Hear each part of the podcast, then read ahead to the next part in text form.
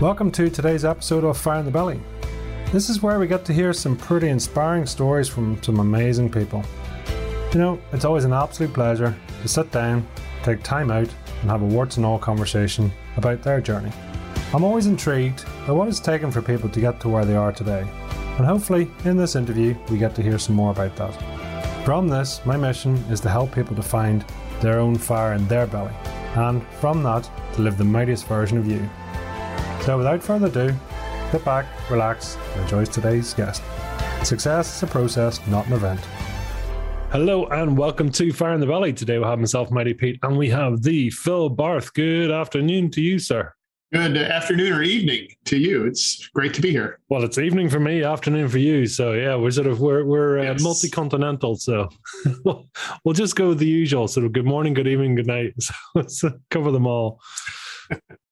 Welcome to the show, Phil. So tell us, who are you, what do you do, and where are you from? My name is Phil Barth.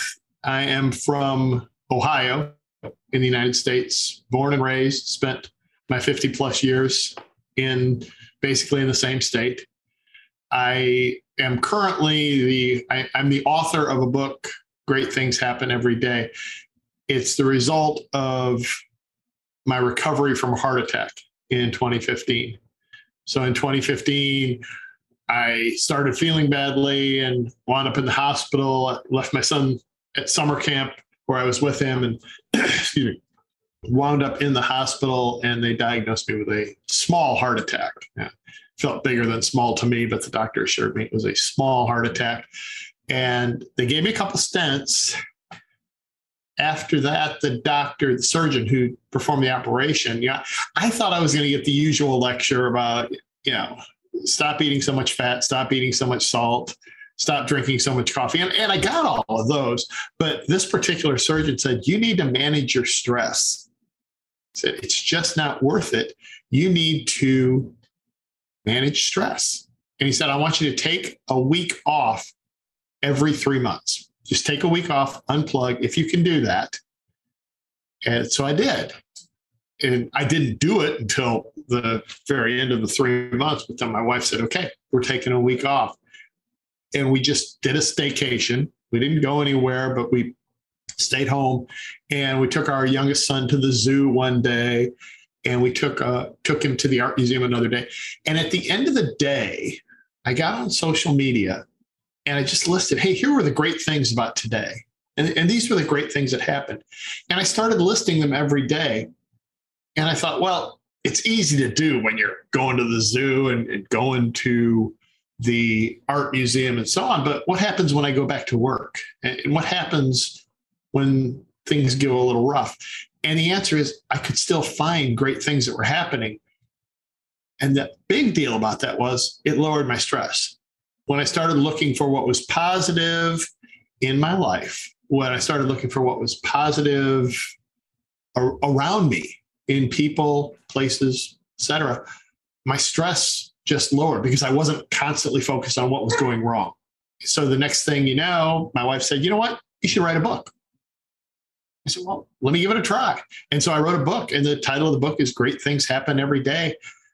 It is I call it an international best sort of seller because after I released it on Kindle, it was free and I put a I put some some messages out on forums on Reddit and so on for free books, and, and so it went to number one on the free books, and, and I sold you know it, there, there were a thousand sales. I just didn't get any money for it, so I'm not sure if that counts as a sale or not, but it's sort of a seller, and it, it was number one when we released it that wasn't the point of it. The point was I wanted to help a few people learn how to manage stress. And I continued to do that for people on social media or when I talk to that, when I talk to groups.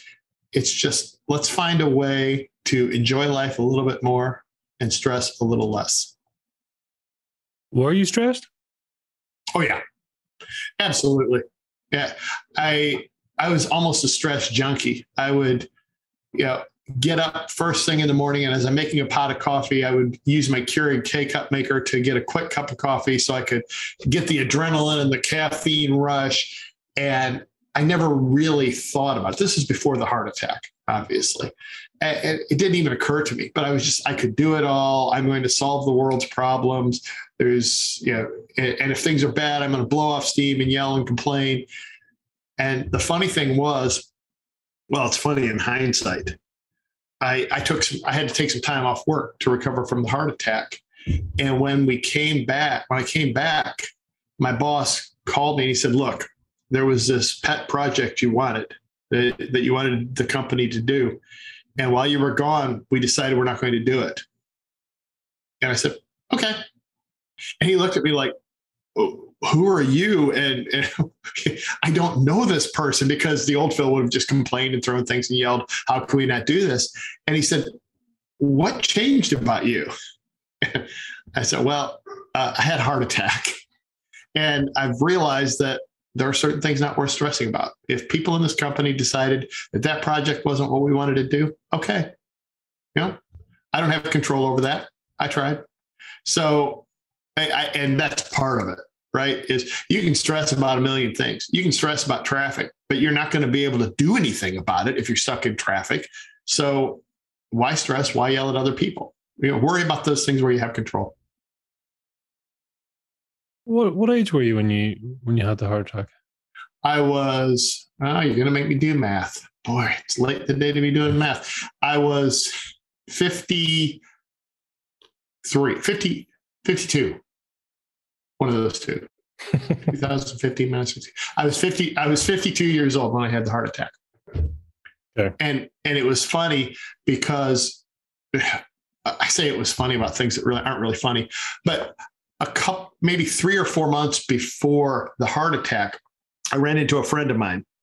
Then he's a professional speaker and a uh, a pastor and so on. And I hadn't seen him in a while. I said, "Well, Tom, what's new?" And he said, Well, I had a heart attack.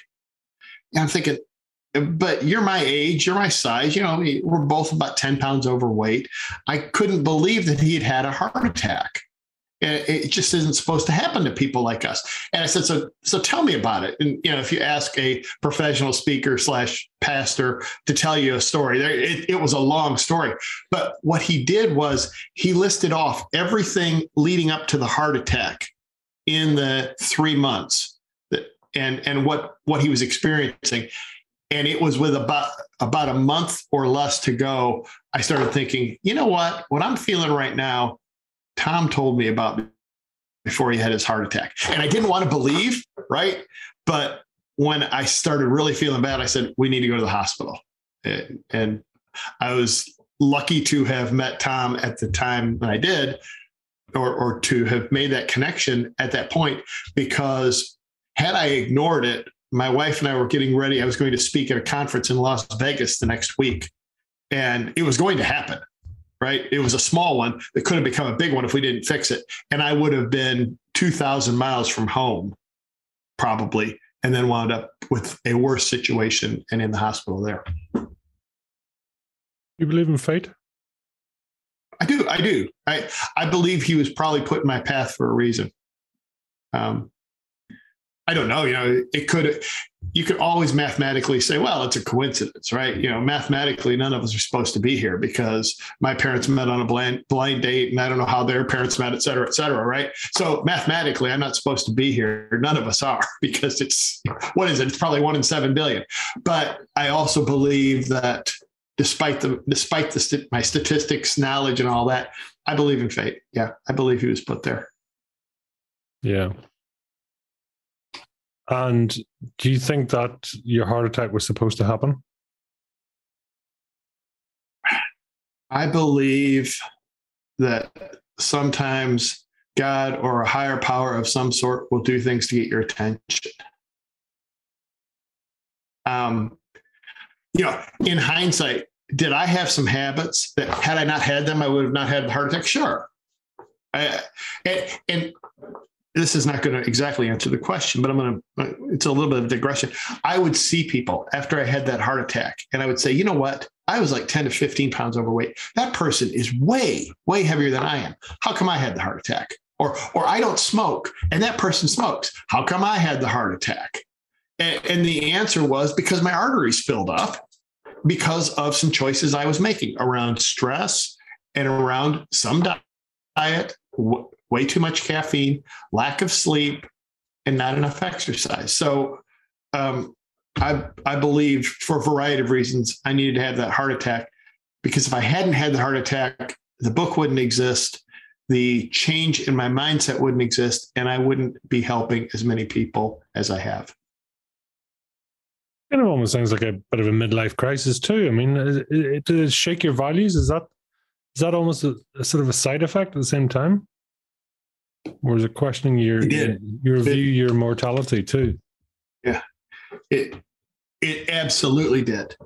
Um, I remember one time, it was earlier. I when I was in my early 40s, I ran. I decided to um, in honor of somebody who passed away from cancer, I decided to run in a half marathon, 13.1 miles, uh, however many kilometers that is. And my wife said, you know, that's really an interesting midlife crisis choice because, you know, you're not having an affair with a 21 year old college co ed. I said, I didn't realize that was an option. but, or, or you're not going out and getting a fancy sports car. I'm like, boy, I'm, I'm running a 13.1 miles. Uh, so I didn't consider that a midlife crisis. I did because nothing changed about my values, right? I, I, ran in a half marathon. I, you know, raise some money for a, a friend who had passed away for his family, and, and that was that. This this was a, a complete change of values, a complete look at what's important to me, and, and reframing. You know, it is the job and and 60 hours a week on this job the most important thing to me or is it my wife three sons our dogs you know my parents my in-laws and so on and and once you start looking at it that way I hesitate to call it a midlife crisis. It was a midlife wake up call, and, and things got a lot better. You know, crisis implies that things got worse. It, things got a lot better. Hmm.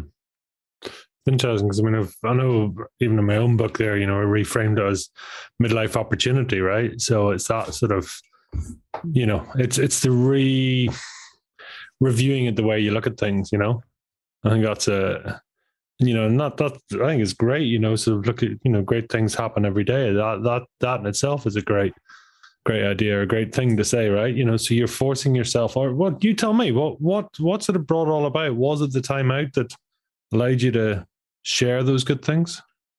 So, so yeah, once I once I started doing it, then it became a an, almost a personal challenge. I have to keep doing this. I have to keep finding the, the great things that happen.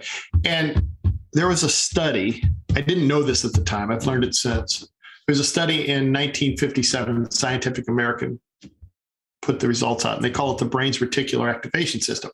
And, and basically, you know, you buy a new car and it's a uh, a, a, gray Honda Accord, and all of a sudden you can't believe how many gray Honda Accords are on the in the room or on the road rather.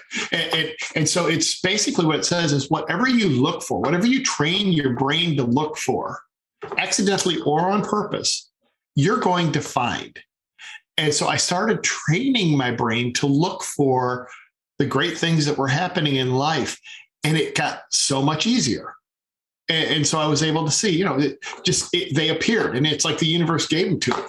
And I, I don't know that it's the universe giving to me, or is I just have it in the back of my mind, like, oh, there's a sunrise. That's that is a great thing. I love that. I'll take a picture of it. Or you know, the dog jumped up on my lap.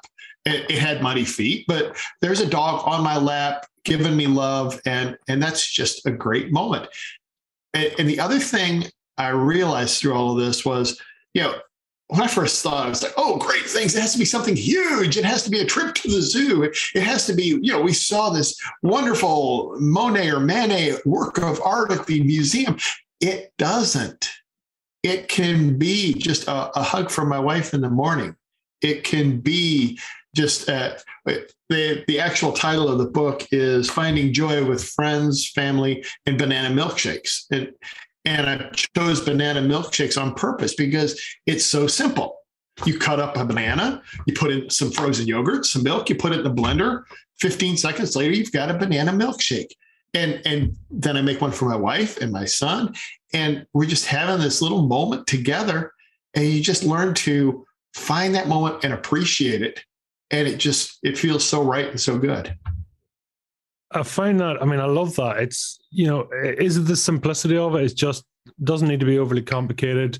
Is it always? I mean, do you pick a certain number of points, or is it just a certain amount of time? What's what's your what's your format? I at first it had to be the top ten things, the top ten great things, and it evolved. You know, some days the list will be fourteen items, and some days the list will be three or four, or, or the list might say, "Here was something great that happened yesterday, and here's some reasons why." you know, yesterday, uh, yesterday actually was my birthday, and we had a we had a birthday party, um, and, and and the birthday party just consisted of my in laws coming over, and we had a cup of uh, uh, of decaf with some Baileys in it, and we sat around and had our our decaf and Baileys in the evening, and they they gave me my card and my a, gift and it was just this really cool time. So so right there is that one thing or is that eight things? Because it wound up being about eight bullet points on the list today you know that we had had the baileys. I got some gifts. I got to laugh with my father-in-law. I got to yeah and and so there was that and, and my wife made me dinner. So there's no set number. It's just here's what I here's what made me feel good. And I'm gonna put it out on social media. And I hope two things happen. Number one, when people read it, I hope they feel better. And number two, and I've challenged people to do this, and there's several people who are doing it. Do your own list for the month of November. Put your great things out there for the current month, whatever month. Put your great things out there and tag me on it. I want to learn from you too. And I've had quite a few people that are putting it out there. And, and it just, I love that somebody else is finding what's really just, and nobody is climbing Mount Everest on these lists. They're just, I had dinner with my wife. I, I took a walk around the block. And, and I love that it's just this mini movement of people using social media to spread lower stress, love, whatever you want to say because a lot of people use social media for other purposes, right? It is all about is it is it taking the time to appreciate and to and relish the experience? Is that what it is? Because I mean, is it a slowing down process? It's a as opposed to numbingly just chowing down your dinner and running out the door and doing this and doing that, right? It's, it's is it a slowing down process or is it a essentializing process? What is it? It it is a bit of a slowing down process, and you know there was a lot of a lot of bad came out of this pandemic, and and there were a lot of you know, people got sick, people died, but the one good thing that we experienced as a family was we slowed down. We did some jigsaw puzzles. We we watched some silly stuff on TV, and and we got the the rat race Uh, for to use the expression, just kind of slowed down. And and I remember telling my wife, I said, I don't want it to go back to the way it was. Now it does a little. You know, things are things are speeding back up. And and we have a lot of meetings and and and so on that in places to be and people to see and all that. But it is the slowing down. There's value in that. And and when I first did it, I did it at the end of the day. I was like, okay, what was great about today? I now do it first thing in the morning because that forces me to slow down and reflect before I ever start the day. Because I was really good about, you know, cup of coffee as I'm headed out the door and just going headlong into whatever the day holds and not for not taking that, you know, that three to five minutes of just saying, okay, here's what's good in life.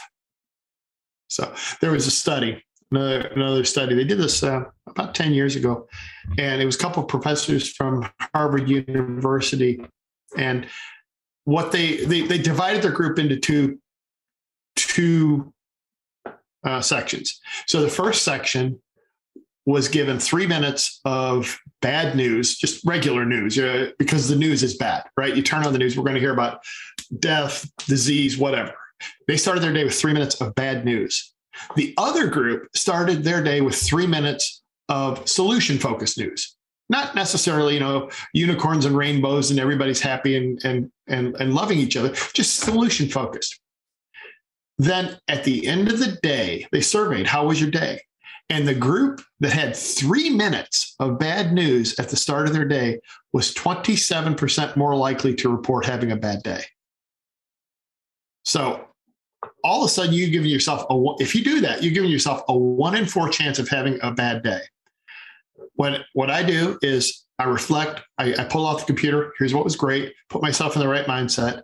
As I said, we've got dogs, and it's really hard to have a bad start to a day when dogs want to tell you how wonderful you are and and sit on your lap you know after you feed them of course and and just you know give you give you that love and that sets the mindset for the day it's it's not a hundred percent i will occasionally have a bad day but it's a whole lot fewer of bad days than it used to be do you see this as a is, is this positive mindset? Is this is this mind training? Is it what exactly? How would you describe it? You know, are you a positive person? I mean, is that your thing? I am, but not. It's not just all positive all the time. You you can't be. I heard a quote from Zig Ziglar that said, "All sunshine and no rain puts you in a desert." It's it and and positive thinking is not the answer. You can't think positively 100% of the time. That's not realistic. I I do think the way I the way I figured it is, you know, let's just say you got a 30 day month. And let's say 10% of those days, three, are going to be good no matter what. No matter how hard you try to screw them up, you're going to have three really great days. And on the other end, there's going to be three really bad days. And, and it's not going to matter how much positive thinking you have or, or anything, those days are going to be bad. Well, that leaves 24 in the middle. And your attitude can make or break you. And, and maybe it's six, six, and and uh, whatever that number would be, 18. But but there's a certain number of days in the middle where having the right attitude will make them better, and they will make your life better. And that's that's what I'm trying to do is I, I know I'm going to have a bad day now and then. It happens. Life happens. But I want to put as many on the positive side of the ledger as I can. That's awesome. I mean, it, it's obviously been game changing for you, right? You know, it's been right. You know, a whole a whole different thing. What what in your life has changed as a result of this? Because I mean, we, we've obviously, you know, time has moved on. COVID. Hopefully, we're off the back end of it. You know, and, and what has changed for you, and what do you see coming up or coming up differently? So I think uh, first and foremost, uh, my relationship with my wife is even better. We were we didn't have a bad relationship before, but I think we're a lot closer now. Uh, I believe with my sons as well. We're we're a lot closer now. Uh, I'm not you know I'm not grumpy dad.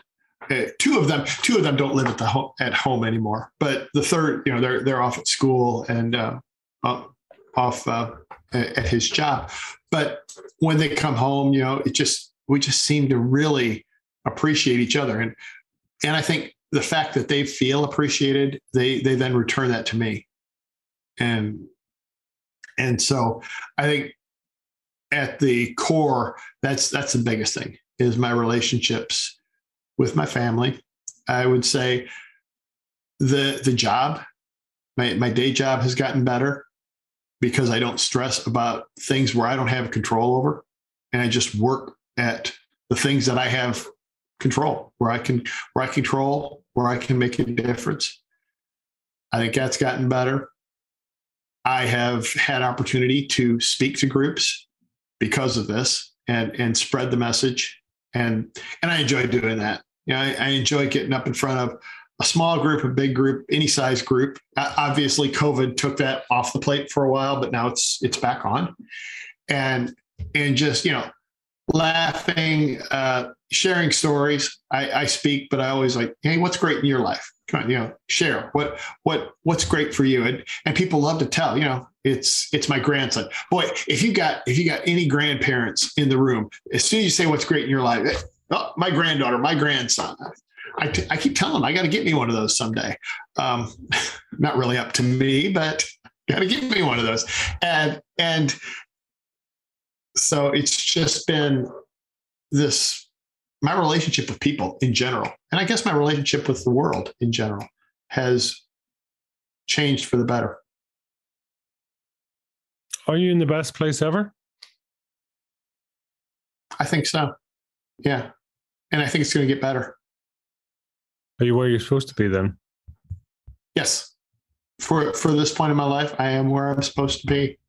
That's and you know what? That's a very good question. I think people ought to ask themselves that. I think I, I think I'll write that down. Um, because I've read that too. It's you know, the one of the ways to manage stress is right now, am I where I'm supposed to be? Doing what I'm supposed to do.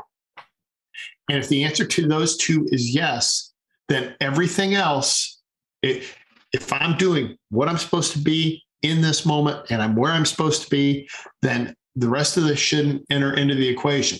I should be not stressing. Easier said than done, right? But I should be having the time of my life, and I am. How how did stress serve you? Ooh. Before. Um, well, I think early on it I I worked hard and you know wanted to wanted to solve all the world's problems. So I think it served me in that it got me some promotions early on. Um, and got me more money at the time. Uh, I, you know, yeah. So, so you're getting, so I'm getting the, I'm getting promotions and I'm getting a, a, a better pay rate, but at what cost? Right. Because I, I was lucky in that it wasn't that, you know, you got that widowmaker they call the, or you got that artery they call the widowmaker and it's, it's named that for a reason. And fortunately that wasn't the one on me that got blocked and caused a heart attack because, you know, I would have been dead and and all the stress that you know made my life more comfortable and, and made the job maybe and got me promoted really wouldn't have helped a whole lot. So that, that's not to say that acting that way didn't get what there were some benefits to it, right? So I'm just I wondering. Really thought about yeah, that. Kind of, yeah. Just, I mean, how how stress manifests, right? Because you know, don't set out at the start of your career going, right, let's, so I need to be willing and keen and stressed and blah, blah, blah, you know, right? So it's something that builds up as a byproduct or, or maybe it's a byproduct. I don't know, but it does serve us somehow, right? It's a, is it a vent for missed opportunities? Is it a manifestation of frustration or, or sort of opportunities that never were. I don't know. It's just I'm just curious because everything I I believe everything serves us. The good things and bad things. We choose the good and we choose the bad too. But sometimes it's a bit. You think, why the hell would I choose this? And it's like, well, yeah, but part of you has. I believe. Right. Yeah. Yeah. I agree. I agree. It, eh, there's some reason. There's something about you. Every choice you make, you thought this is going to benefit me in some way.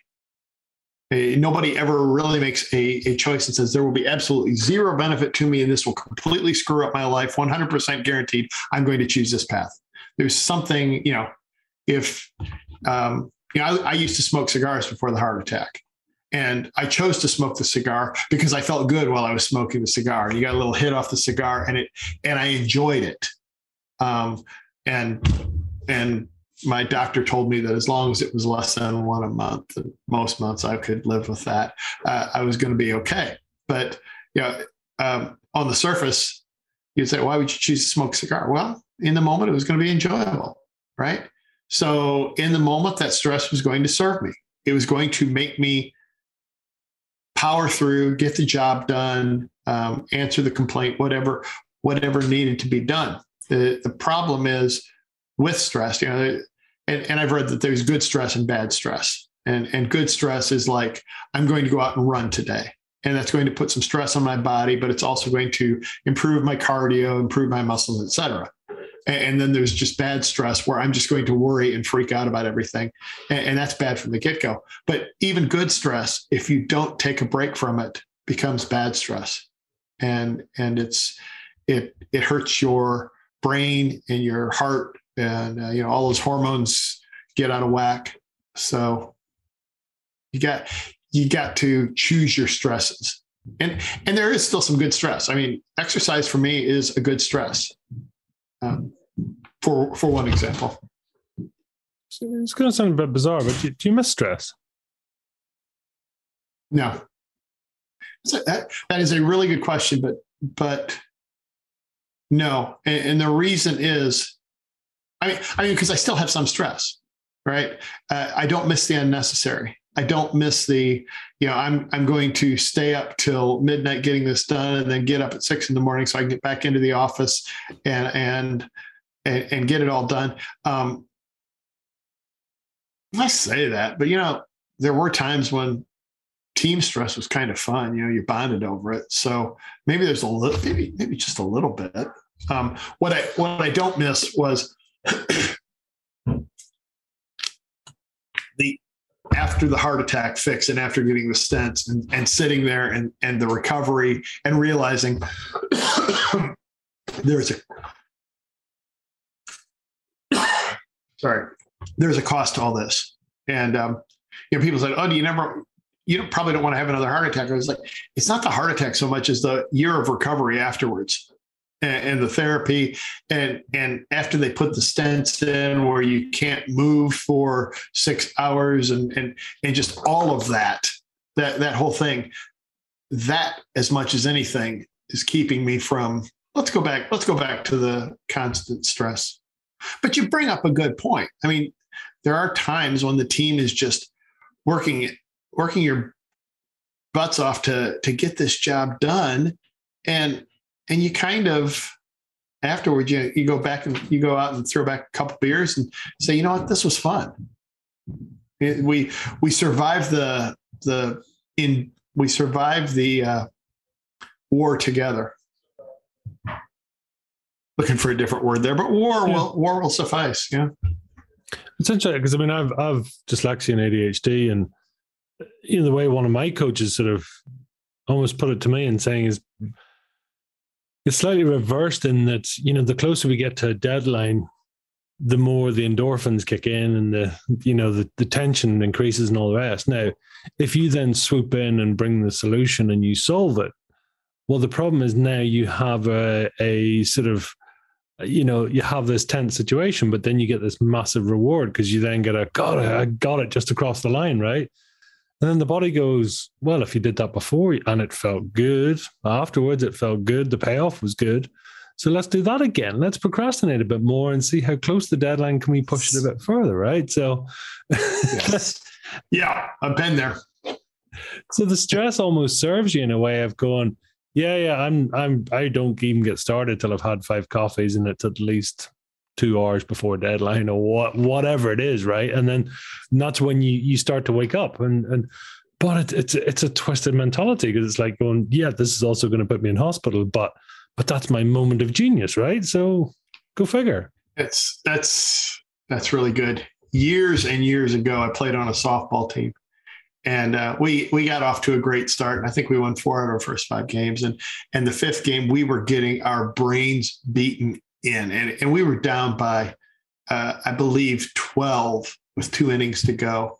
And we scored 12 runs one inning and two or three the next. And we came back and won. And it was just, and, and we won like one game the rest of the season because it was like it doesn't matter. Doesn't matter if we get behind. We're gonna just ran, come through at the end and win. And we won like one more the rest of the year. It was that that comeback was the worst thing that could have happened because we thought we were invincible, and by God, we were not invincible. We were invincible. Uh, but uh, yeah. So so yeah. To your point, yeah. Oh man, I got it done at the end. And and you may not think it consciously, but subconsciously you're thinking, I can do it again. And maybe you can't. But it's the same as you were saying earlier about the heart attack itself, right? It's like going, yeah, I'm not going to get it. Here, listen, I can point to 10 other people here that are going to get along before me. So I'm far enough up the, the beach that I'm I'm not going to get my feet wet till they've gone. Right. and life and life does not work that way and that's the twisted thing, right? So you you kind of you almost bargain. Is that ego? What what is it that that, that, that says that that decides that actually No, no, no. Let's point the finger. Those guys, have, you know, they've got it worse. And if I see those go down, they're my canary. If they drop over, then yeah, I'm going to start to pay attention, but only then. It's it's ego. I think it is. I, I mean, uh, my body keeps telling me you're not 22 anymore, and I don't want to listen. I I don't want to hear it. But uh, I'll do something that's like, no, no, you are not that age anymore. You are are not going to run that fast, that far, that long. That's that's not where you're at in life, and you don't want to th- you don't want to hear that. And and so that's why you say, okay, well, somebody else is closer to the water. To your point, hey, it, will get them before it gets me, and then and then I'll pay attention. And, of course, you never would anyway. But yeah, you just it's it's ego. Nobody mm-hmm. wants to admit. At least I don't want to admit that a weakness, right? If I don't have to admit it. Sure. What would the what would the pre-Phil have made of this post-Phil? That's nice. Uh, he would have looked and said, uh, "Post Phil's got a really good relationship with his family," and and pre-Phil has talked about it. And and if you go back to the the year 2000, I in the job I was in, we we got acquired by another company, and they called me and said, "Okay, look, here, here's what we're going to need for you for the rest of the year, for the rest of this year. You're just going to babysit the systems as we convert them. So just be available if we need you, but we don't. We aren't going to need you, but we're going to keep paying you." And and so what was a you know 10 hour a day five days a week and sometimes on saturdays and sundays job suddenly became yeah, check in with us every once in a while. And, and so what happened was i decided i said to my wife look i can take the kids to the babysitter into kindergarten. Not a problem. I can do that. I can pick them up. You know yeah i it's it's all good because they don't really need me in there anyway. And, and so once a week I would take these, you know, one was a five year old, and I think one was two. I would take them to McDonald's for breakfast. And I remember sitting there at McDonald's going, you know, these kids are really cool. Yeah, they're my sons and they're really cool. And, and this is a really neat moment that I'm having with these boys. And I'm, I'm lucky enough to have it. And I don't ever want to lose that.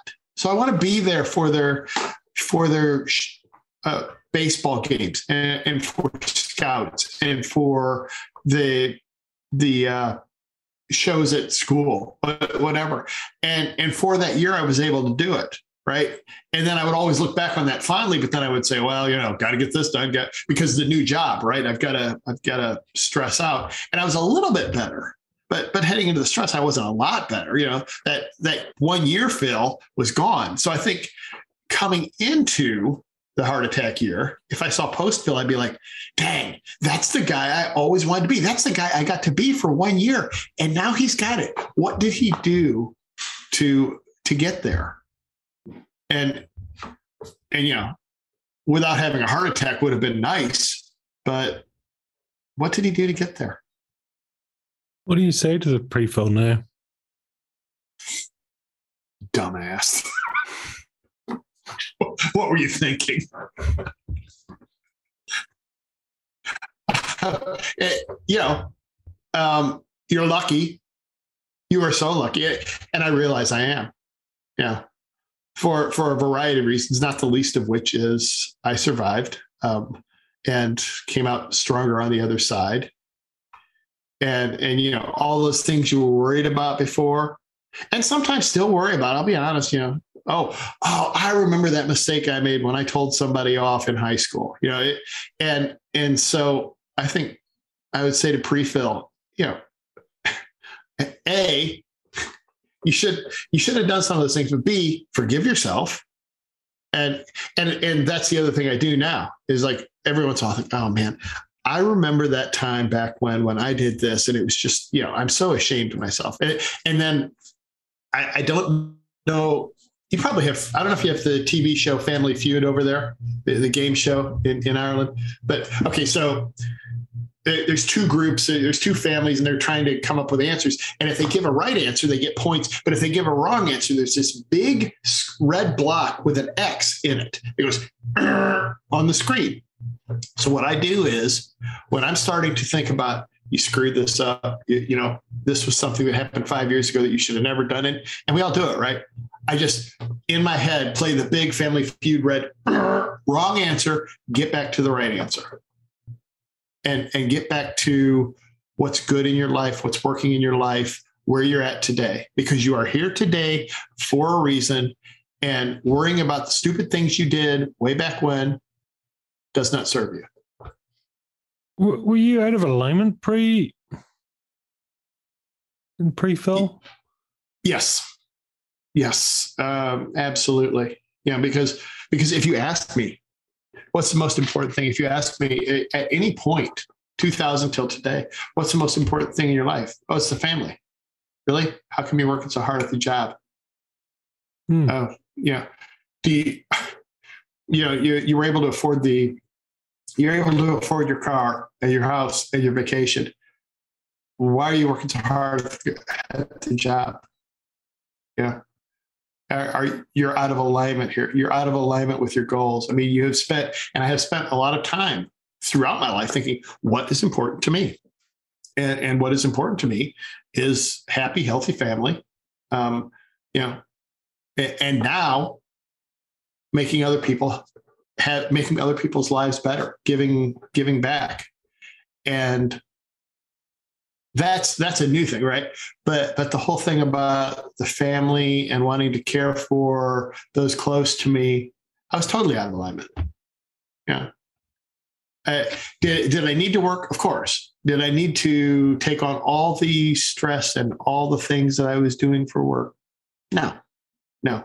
And and when when i'm doing that and taking away from time with family time with those i love um, it, sometimes even recreation which can be valuable, then, then yeah, you're completely out of alignment. And I was.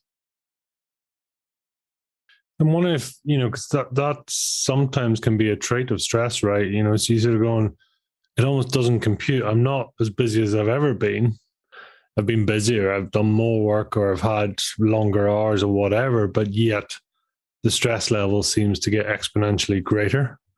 Um, it's almost this because the stress comes from the inner tension, the incongruency with with self, you know, and it is ultimately that. It's like I feel like I should be frustrated. You know, I should I should be further forward, but I'm here and I'm frustrated because I'm not there. And you know, you know, from morning, noon, and night, it's it's a it's a it's draining, right? It's draining. It's stressful because I don't recognize myself. I'm not where I should be.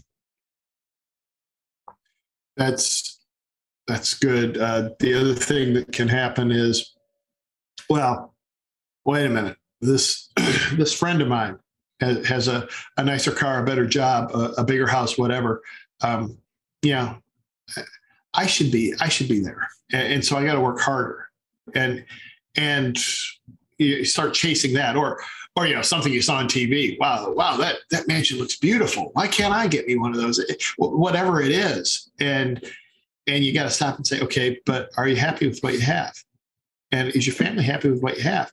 And if the answer is yes, then it's like, well, then why are you worrying about that other crap? Right? Why, why, why are you stressing about something that makes no difference to your life and your life's purpose? Just forget it. Uh, I, I, hear this, and it's, it's great with a lot of people who talk about, you know, NDEs, of near death experiences, right? It's that an, an episode or an event or whatever can just shake all your, your value system going, that used to be important. No, you know, and there's so many things, right? But it can be super unsettling for people because they're kind of going, I used to be the person that the first one into work. I used to be, you know, the hardest working. I had all these titles, all these things, everything that was going on around me. And then suddenly it doesn't mean anything to me anymore. But then if I'm not that, who the hell am I? And do, I don't know. I mean, almost a, an identity crisis. Is that does that resonate with you at all? It did. It did after, like, right after the heart attack. Yeah, I, I think it did. Um, because I I knew before I knew what was going to happen, you know, around around the book and around speaking and around helping others. I knew I wasn't going to be able to do the work I did before. I mean, I I was going to be able to do that level, um, and or or I was going to have to work extremely hard to get back to it, to to that level of stress and that level of work, and I didn't want to do that.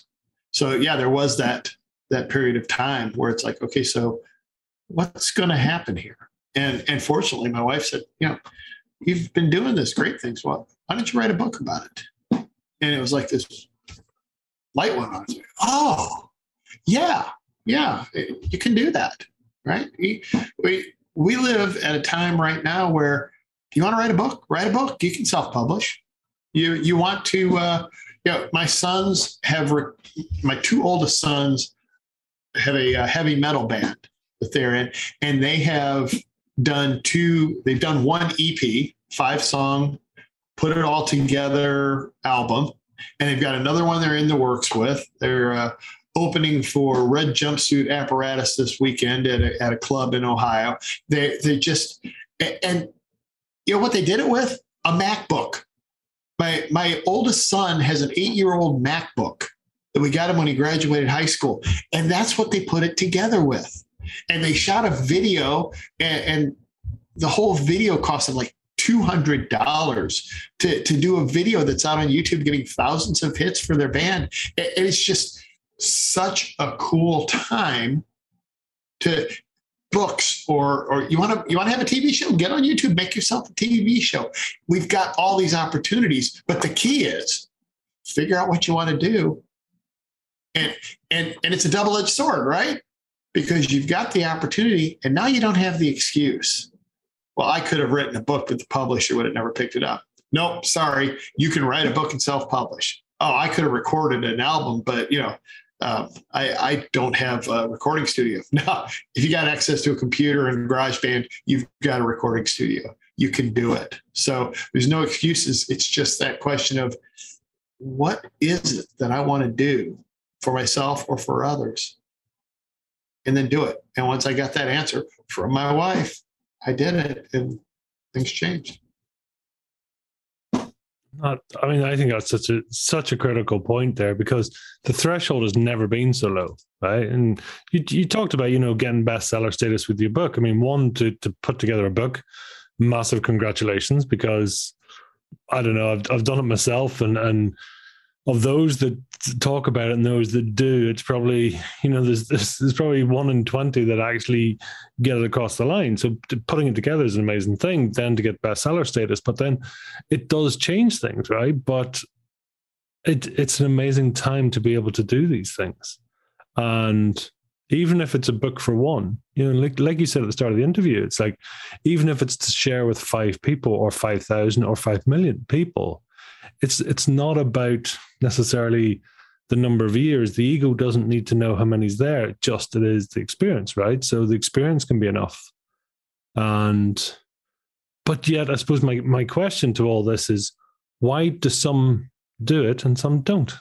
You know, if the bar is set much lower now and it's easier for people to do these and, you know, sort of eight year old MacBooks and all the rest, why don't people jump at the opportunity? Good question. Um, because it's easier to stay on the path you're on. You know, it's that a body in motion tends to stay in motion, a body at rest tends to stay at rest.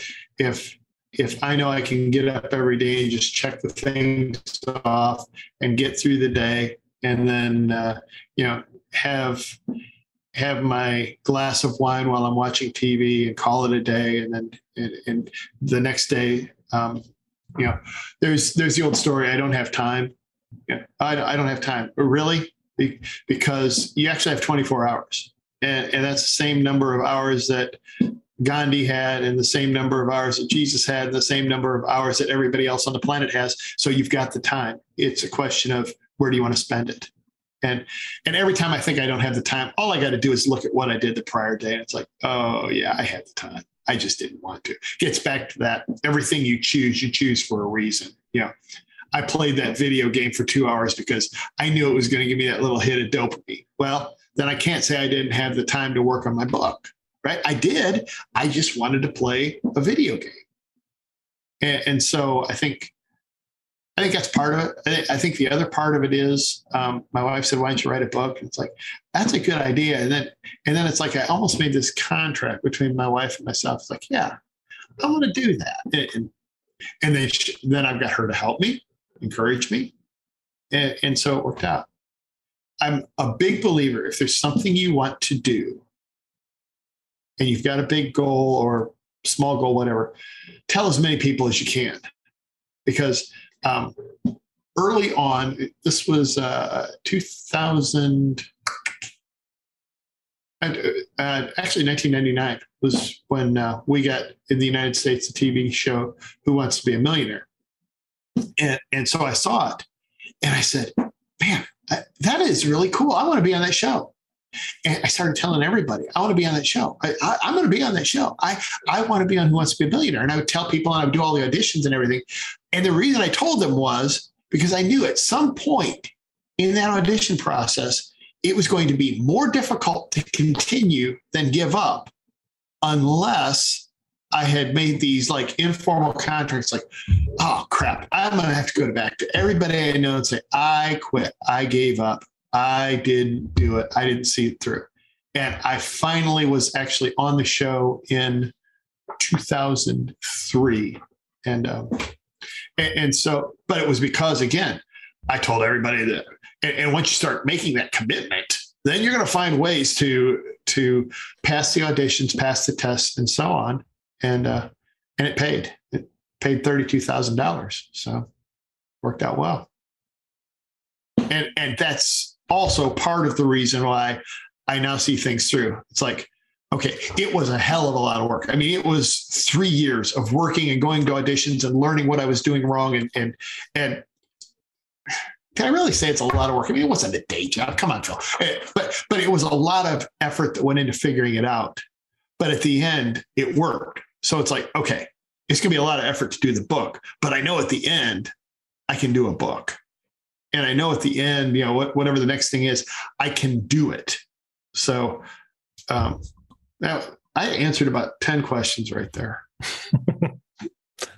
it it's an amazing thing of what achievement does to the brain, isn't it? As soon as mm-hmm. as soon as you cross the finish line, as soon as you hold the print copy, whatever else, as, you, as soon as you get on the show, then suddenly you're going, yeah, well, of course I could do another show if I wanted to. Of course I could, you know, run a half marathon. Of course I could, you know, print a print a book or do.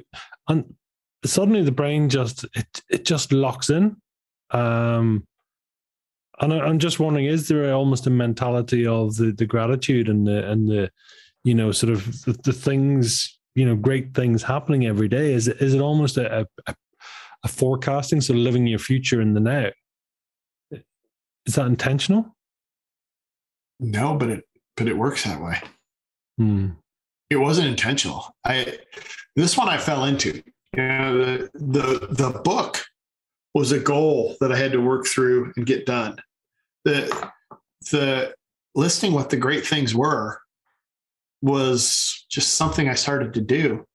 And and it was after I had committed and started doing it, my wife said, You're on to something here. You you are on to something here. I was like, I know. I don't know what it is, but I know it's something. And I'm gonna keep doing it. And and, and so, you know, a couple things, right? You can evolve into something, which I did there, or you can say, I, I totally want this particular thing and, and throw yourself into it and get it. Yeah. What doing the book? What did it teach you? What did you learn? Patience. um, it, how to organize. Yeah, I, I, know how to organize, right? But I don't know how to organize a book. Um, and, and, you know, when I was in college, they told you, okay, if you're going to write a paper, you, you need to put all your points on um, the little three by five recipe cards and write them down and and then organize them that way. And there was some of that, and and there were word documents all over the place. Um, it taught me that it took longer than I ever would have thought to get it done. Um, it taught me the value of saving and backing up my work. Uh, it that sounds painful. not as not as bad as it could be. You know, oh, and version control was always, you know, I'd be swearing, what version was that in? um, I, I, learned a lot about Microsoft because I could, okay, I remember I used the following words. Let's find that version, right? Um, and and um, it taught me it can be fun, you know, all along and and it also taught me. See, the, the book is a Kindle book, and it's also a uh, a soft cop, soft cover hardcover book. And you know, I thought, oh, well, you just push the button and it'll go Kindle, and then it'll go soft cover hardcover. It taught me that those two are completely different, different fonts, different ways to lay it out, all of that. Um, but but the, the one thing I will say is it gave me an opportunity to learn. And I was like, I'm going to learn through this. I'm not going to sit here and say it's a pain in the butt because this is something I want to do. So I'm going to learn.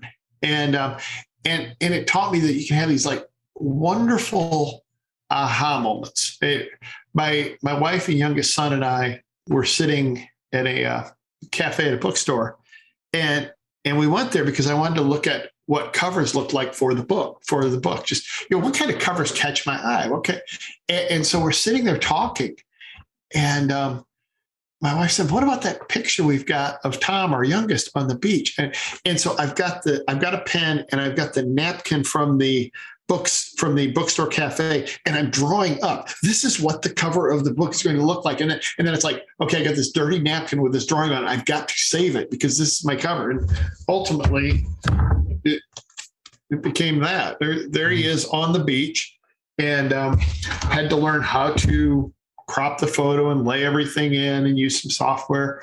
But it, it was a learning but it was also this like really cool moment where you know the light went on for all of us and my son was like you're going to use that picture of me that is so cool and, and, then there's a little stick figure of, of my son tom on the beach with the my really poorly drawn waves and it's like this is going to be the book and and I think I probably put that in great things for the day that day. Do you have um any rules for the great things for the day? Is it is there what it can be or can't be? Is it has to be a is there a, does it start in a certain way? I am grateful for, or mm. I don't know. No, um, I've learned along the way. Um, you know, one day, and and this was something I shouldn't shouldn't have done. I should have just passed for a day. We had um, our, our oldest dog years ago passed away, and I was like, well, I still want to put great things, so I'm going to list, you know, and she had been sick for a month, so I wrote a list of everything that was great about the dog because I knew I couldn't do it in the moment. Hmm. And, and, so, you know, all these great memories I have about my dog. And so I put the post out there. I said, you know, we, we, our dog passed away, but here's all the great memories I have about it. And I think I would have just been better off to say, you know, our dog passed away. We we loved her. She was awesome, and and I'll be back tomorrow.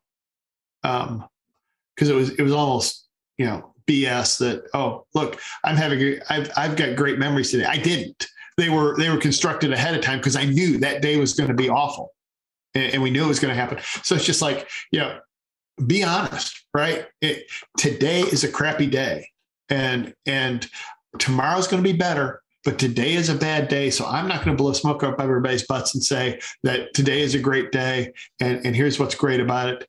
Y'all, you know, I'm taking a day off. And I think everybody would have said, you know, that's, that's real. Um, mm. Beyond that, no, I don't have rules. It's just like, I'll sit there and think for a minute. Um, I, I like to tag other people that I was, you know, that I, I run into somebody and it's like we had a two minute conversation in the grocery store. It's like, hey, I ran into so and so at the grocery store. And We had a great conversation. It was just, and, and they're like, oh, wow, you thought it was great? It's like, well, yeah, you know, we, we talked about our kids for two minutes. But what's not great about that? Of course, it was great. And, and so it's not a rule, but if I've, if I've run into somebody, I like to acknowledge them and, and say, you know what, you made my day great. Thank you. Will you change? Is this transformational? Has it been transformational for you? Oh, absolutely. Yeah. Um, now, I'm not going to sit here and say I'm not sarcastic anymore because I still am. I, I really, I have the gift. Of, Yeah, yeah. I really, yeah. Like I was going to change from that. Uh, I, I have the gift of sarcasm, um, but I, it is transformational in that if I'm if I'm being sarcastic now, it's to be funny and it's not to complain, right? Because sarcasm and any other thing can be used humorously, you know, and and and to make other people laugh, or it can be used to be a jerk. And and I was really good at both of them in the uh, in the prior era, and and I like to think I'm not perfect. I, I can still be a jerk. Um, and you know, hopefully nobody from upstairs is going to shout down, "Yeah, you are." But um, but that said, um, I, I, think I tend to I, I, tend to have moved from sarcasm and negativity as the first response to something more positive as the first response. What was what was Mini Phil like? Were you, were you as a child? Mini Phil always wanted to be a baseball player when he grew up. Uh, and, and, you know, you're young and, and you don't stop to think about, I could be a, you know, I'm going to be a major league baseball player someday. Well, you know, the fact that you always get picked last when uh, you're playing on the playground might, might be a clue there. So Mini Phil loved sports. He wasn't, he wasn't great at it, but he had fun doing it. Um, Mini Phil was the class clown and and had many detentions because he always wanted to make people laugh at pretty much any cost. Um, and, and, the cost was, you know, time in the hall, uh, time after school, uh, visit to the principal's office, all those things. Uh, and he didn't care. he he just it, it, was like getting people to laugh. And, and I still, when I speak, I want people to laugh because then I know they're with me right? If if we're sharing a laugh, uh, then I know we're with me. You're you're with me, right? We're we're connecting. Now, that's a little different from Mini Phil who would do anything for a laugh and and use any kind of humor and excuse me, potentially humor that could hurt somebody else at someone else's expense. So he liked to uh, he liked to be the center of attention. He liked to crack jokes. Um, the, baseball player thing was never really going to happen. Uh, then the next thing he wanted to do was be a disc jockey on the radio because I thought that would be cool. And, and so I met a disc jockey and uh, worked a little bit with him. And he said, Yeah, you've got what it takes. He goes, By the way, do you know how much I make? And he told me how much he made. And I was like, I don't want to be a disc jockey. it's like, he's like, Yeah, yeah, it don't pay well at all. Um, and, and I had an uncle who was in computers and, and he drove a Corvette. And I'm like, yeah, computers and Corvettes sound like more fun than uh, disc jockey and ramen. So uh, I, I, went the computer route. Uh, and, and, I always thought computers were cool. So, uh, but there wasn't as much opportunity to make people laugh in the computer field. Got to be honest. Mm. Do you, I mean, you know, really sort of doing the great things and humor uh, will they merge more do you think? I mean where where do you see this going? Oh they they do. I mean this has been five years and and every chance i've got to do something funny within within the post i put it in there. Um, because humor to me is a great thing. When when there's something funny and we can laugh about uh, i always put it in there. There's there's humor in the book there is an entire section in the book on what we call dad jokes, which are just basically puns and and really really dumb jokes. And and so I went through Facebook because I will post dumb dad jokes every once in a while on Facebook outside of great things. And, and I, I took a bunch of them, I put it in there. I was like, you know, one of the great things in life, it's dad jokes. If you think dad jokes are dumb and you think puns are stupid, just go on ahead and skip to the next chapter because this is going to be nothing but the silly, stupid jokes that I have told my sons, and and they would laugh. You know, even now, my my my youngest is 19 years old, and every once in a while, I'll say a joke so corny it'll catch him off guard, and he'll laugh. And, and he almost feels bad for having laughed at a really dumb joke, but then he'll go, "You know what, Dad? That was pretty good." Credit where credit's due. You can't you can't beat a good dad joke like No, no, I love a good dad joke. Oh, there's one of those things. So tell me, I mean, if like for you, I mean, do you see more books like this? Do you see it? Do you see it evolving? You know, where's it going to go? Yes, I think I think I want to do another. I'm working on another one, as a matter of fact, and it's more focused on the things you need to do. Um, tentatively, I think can't remember what the tentative title is right, right now. It changes every month or so, but it's like how to keep stress from killing you and just you know the things I've learned about stress management. You know, we talked about one. How you start your day is how you live your day, and and so start it hmm. start it on a positive note. That's that's one, and we can talk you know at length about that, and and look for the good. And, and that whole reticular activating system, and and so I'm working on organizing the chapters around that. Uh, it's it's nine chapters. I'm targeting spring of 2022 for that book and it's it's a how to. So the the first one, the great things happen every day, was about okay, this was the journey. Here were the things I found, and they're kind of just listed with with stories behind them. And, so here were the great things I found on a particular day, and here's some stories behind it. And, and so it's just kind of a feel good book. But but basically, if if I'm going to give you advice, like, well, hey, read the book, you're going to feel better. It, and, and then start your own start your own practice. But but that doesn't really get into okay the nuts and bolts of like, look, I've got stress management. You've been fighting this now for going on six years. What have you learned that can help me? What are the points that you can give me that can, that can help me? And that's what the next book is. Mm-hmm. There's a poem, I don't know, I'm sure you've heard of it, but it's Leisure by W.H. Davies from 1911. Um, more so when you were talking earlier about time and stress and things like that, you know. But it's, I mean, it's fairly well known. But it's, you know, what is this life if full of care? We have no time to stand and stare, and it goes on. But I mean, it's it's that. As you speak, that's almost that's one of those things. It it just feels like you know this, you know, really taking those great things. It's taking the time to stand and stare and just say, "Wow, this is what's happening and and uh, I salute that. You know, there's there's something very calming about it. It's it's it's the reverse of stress. I don't know. I don't know if it's as obvious as that, but it's it's the reverse, right? When you you take time to appreciate, you take time to, you know, um, it, it is. You know, and you talked about percentages. It's like because a random beautiful fact that I always love. It's that I've I have three young girls, and you know, girls when they're born have 2000 eggs in their ovaries on, on average sorry two no 2 million sorry 2 million eggs. Uh, so they're born. So theoretically my grandkids are already present as eggs inside my current kids. And that's like one in two million. So you, you take you're one of two million on the egg side and then the sperm side. God knows there's, there's a lot more i'm sure. Yeah. Oh yeah. You know, and then you go, and we're made up of 7.2 trillion cells. So statistically, none of us should be here. You know, and each one of those 7.2 trillion cells contains enough information to recreate itself or something that looks like it or a whole body or whatever. And the whole thing to actually then take time to actually stand and stare, and you just go, This is awesome. This my hand. I could sit and stare at my hand all day and go, Yeah the skin, the bones, the structure, the muscles, the, the thing. So, yeah, it's it creates a beautiful energy.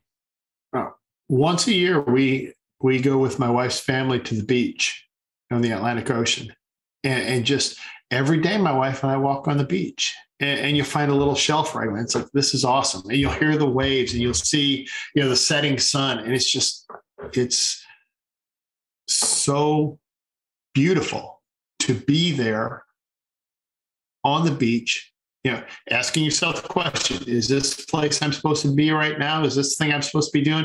You better believe it. It absolutely is. And it's just such a wonderful moment. And uh, yeah, and you just take the time to appreciate. You ever feel overwhelmed by the the wondrousness of it all? Yeah.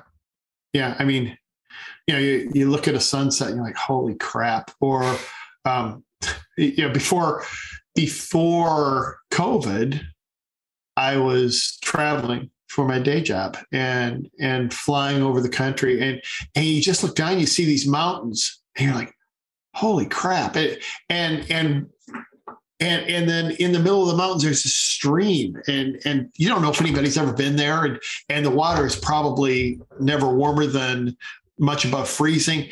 And, and you're like and, I'm, I'm taking pictures out the plane window hoping that something shows up it's like wow you know I, i'm up here six, seven miles above this, seeing this unbelievable scene. And oh, by the way, I'm getting paid to do it. Right?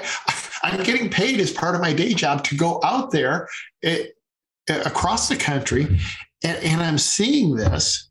Um, another one was my son and I took a week in 2019 and we went to Peru to help uh, build a medical center eh, on a mission trip. And, and on the way back, we're, we're flying and it's uh, seven, eight hours of a flight. And, and, so I said, I'll take the window, you take the aisle. Well, he took this green cold medicine pill and he was out.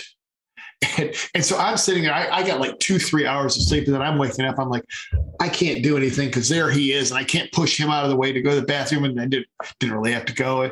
And then I flipped open the window and the sun was coming up over the Caribbean. And I was like, wow, yeah, holy cow, you know, this is so cool. And you know, poor kid's missing it because he's getting seven hours of sleep. I was a little bit jealous about that too. I don't sleep well on planes. There you go. Your your reward was uh, an amazing sunrise, right? You it's know, true. But... And I took a picture to show him what he was missing. yeah, I was trying to have it all. So tell me, I mean, what if you were to try and then describe what fire in the belly means to you in a couple of words? What would they be, Phil? Helping other people, help, helping my, you know, I, it's always been I want the best for my family, and, and whatever the best is, and, and and the best is they're happy, and, and they're healthy, and where but, do you coming up? So a while ago, um, I, I spoke at a church, and the guy who introduced me was an old friend of mine. And he said, You know, Phil wrote this book, and it's called Great Things Happen Every Day. And he said, I got to tell you, I, I bought it just before I had to have surgery to have one of my kidneys removed. And I read it, and it just made things so much better for me. And I'm like, holy cow, I didn't even know this. I mean, I knew Russ had had the surgery, but it's like, he's telling me this. I'm like, this is why I do that. Yeah, you know, you want to talk about fire in the belly. You, are hearing, you know, if I only sold one book and that was the book, it was totally worthwhile to hear about a guy that got something out of it. You know, my little book, right?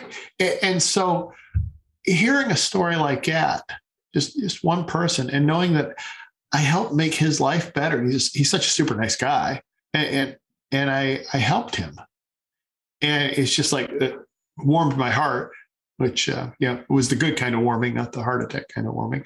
Um, and, and, and that's the fire in the belly. Is I want to get the book to people, get that message to people, and and have them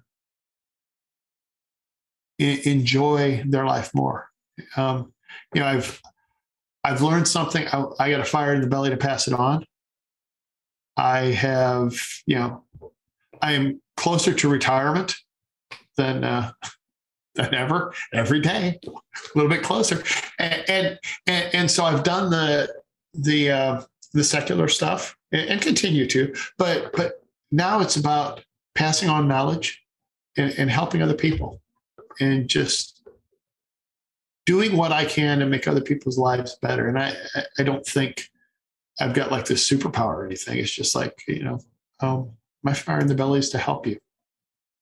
Well, so Phil, tell us where can people learn more, hear more, reach out to you, buy the book?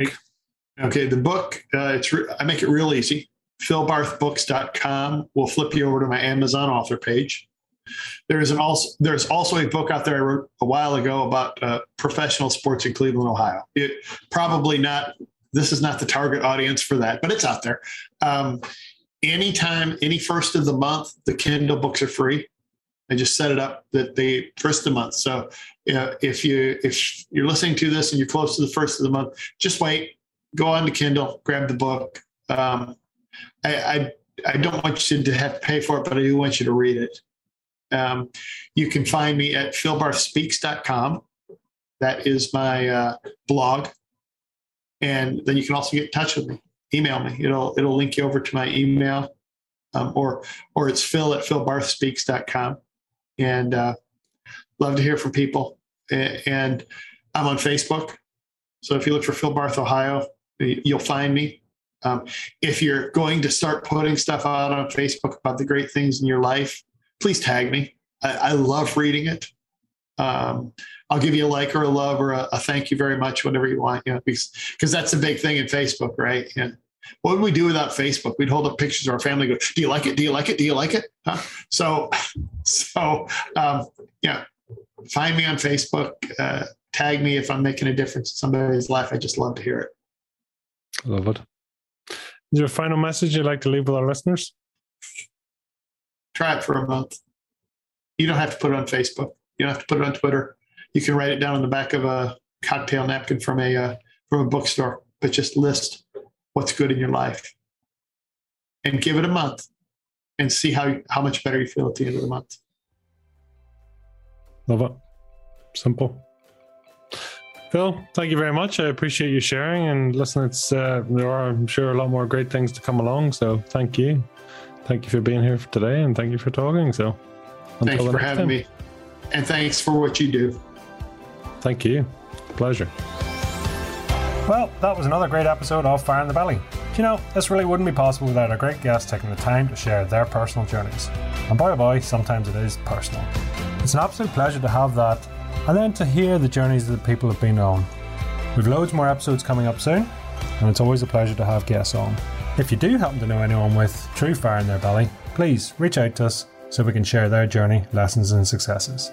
So, all that's left to say is have a great day, live with fire in your belly, and be the mightiest version of you.